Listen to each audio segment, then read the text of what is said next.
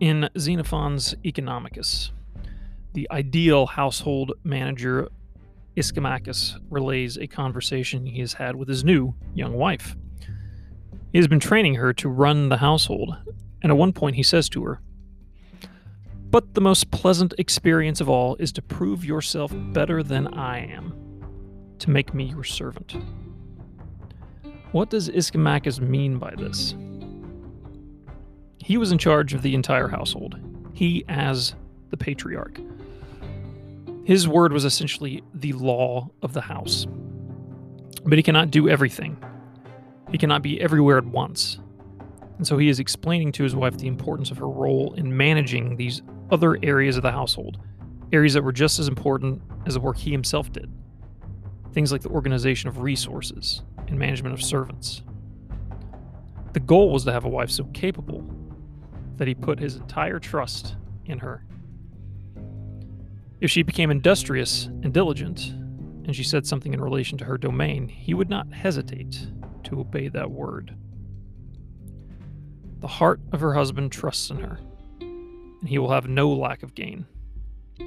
Proverbs 33, Proverbs 31, 11.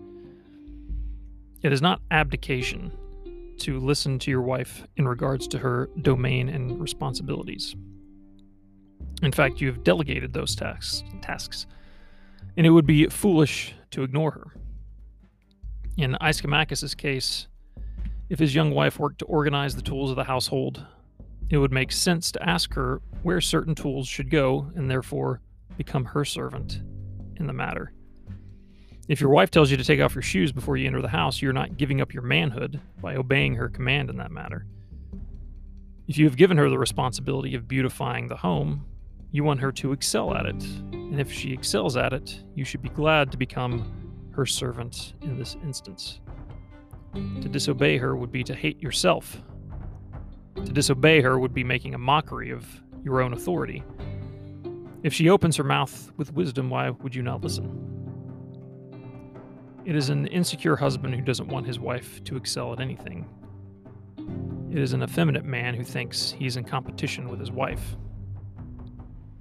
It is false masculinity to keep your wife under your thumb so you can override her wishes in everything. So let your wife do what she was created to do guide her, husband her, and if you are blessed, you will be happy to become her servant.